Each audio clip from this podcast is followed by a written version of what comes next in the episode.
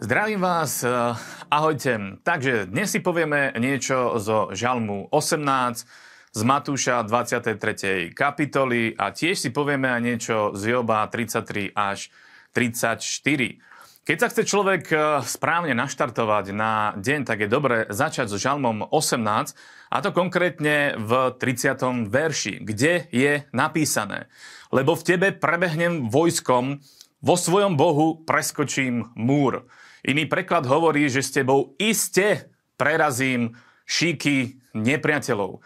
A preto, ak chcete mať víťazný deň, tak začnite s týmto žalmom a buďte si istí, že Bože slovo hovorí, že prerazíte, že dnešný deň bude veľmi úspešný. A ak by prišiel nejaký múr pred vás, tak ho preskočíte.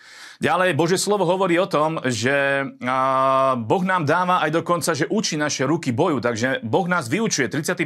verš hovorí, moje ruky učí boju a moje ramená lámu ocelové lúčište. To je fantastické. Boh je našou silou, Boh je našou, našou, našou istotou, takže horca, budete mať víťazný deň a víťazný život.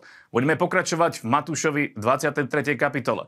Matúš 23 nám hovorí, a konkrétne Ježiš hovorí a varuje svojich, e, svojich učeníkov a hovorí im, na stolici Možišovej sa posadili zákonníci a farizovia. To je hneď v druhom verši. A tretí pokračuje. Tedy všetko, čo by vám povedali, aby ste zachovávali, zachovávajte a činte, ale podľa ich skutkov nečinte, lebo hovoria, ale nečinia.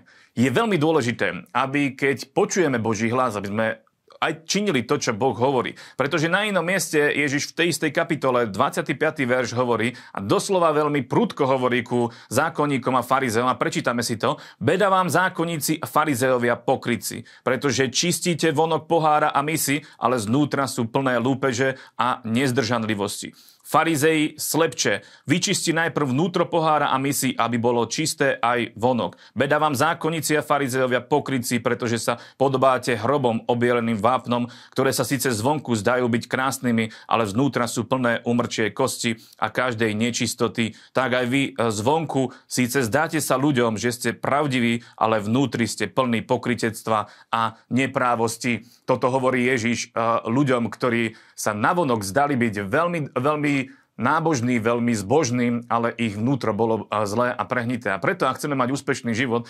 potrebujeme náš život zmeniť znútra. A toto vie dokázať jedine Boh. A preto je dôležité, aby sme otvorili svoje srdce Bohu, aby aj dnešný deň, každý jeden deň, aby sme prežili s ním a aby nás premenial znútra na vonok. A to je dobre. Nebuďme falošní, nebuďme ľudia, ktorí sú dvojtvárni.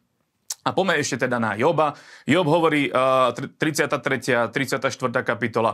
Uh, tam je napísané zase tá rozprava medzi Jobom a medzi jeho uh, priateľmi. A ja by som možno vystihol iba jednu vec. Nebuďme ľudia, ktorí poznáme slovo, ale nechodíme v duchu slova. Nechodíme v duchu toho, čo Boh robí, pretože Boh robí veci tým spôsobom, že On miluje človeka a pre človeka chce dobre. Nesúďme a nebudeme súdení. To hovorí tiež Bože slovo. A tu uh, tí priatelia Jobovi hovorili síce možno, na prvý pohľad sa zdá, že veľmi dobré, ale ich, ich rozsudzovanie nebolo správne. A preto Bože slovo hovorí na inom mieste, že nesúďme, lebo budeme uh, my súdení. Takže máme sa správne zachovať, máme mať správny postoj a to je postoj lásky a keď môžeme, tak pozbuďme a nie nedávajme ľudí dolu okolo nás. Takže toľko, ideme ďalej.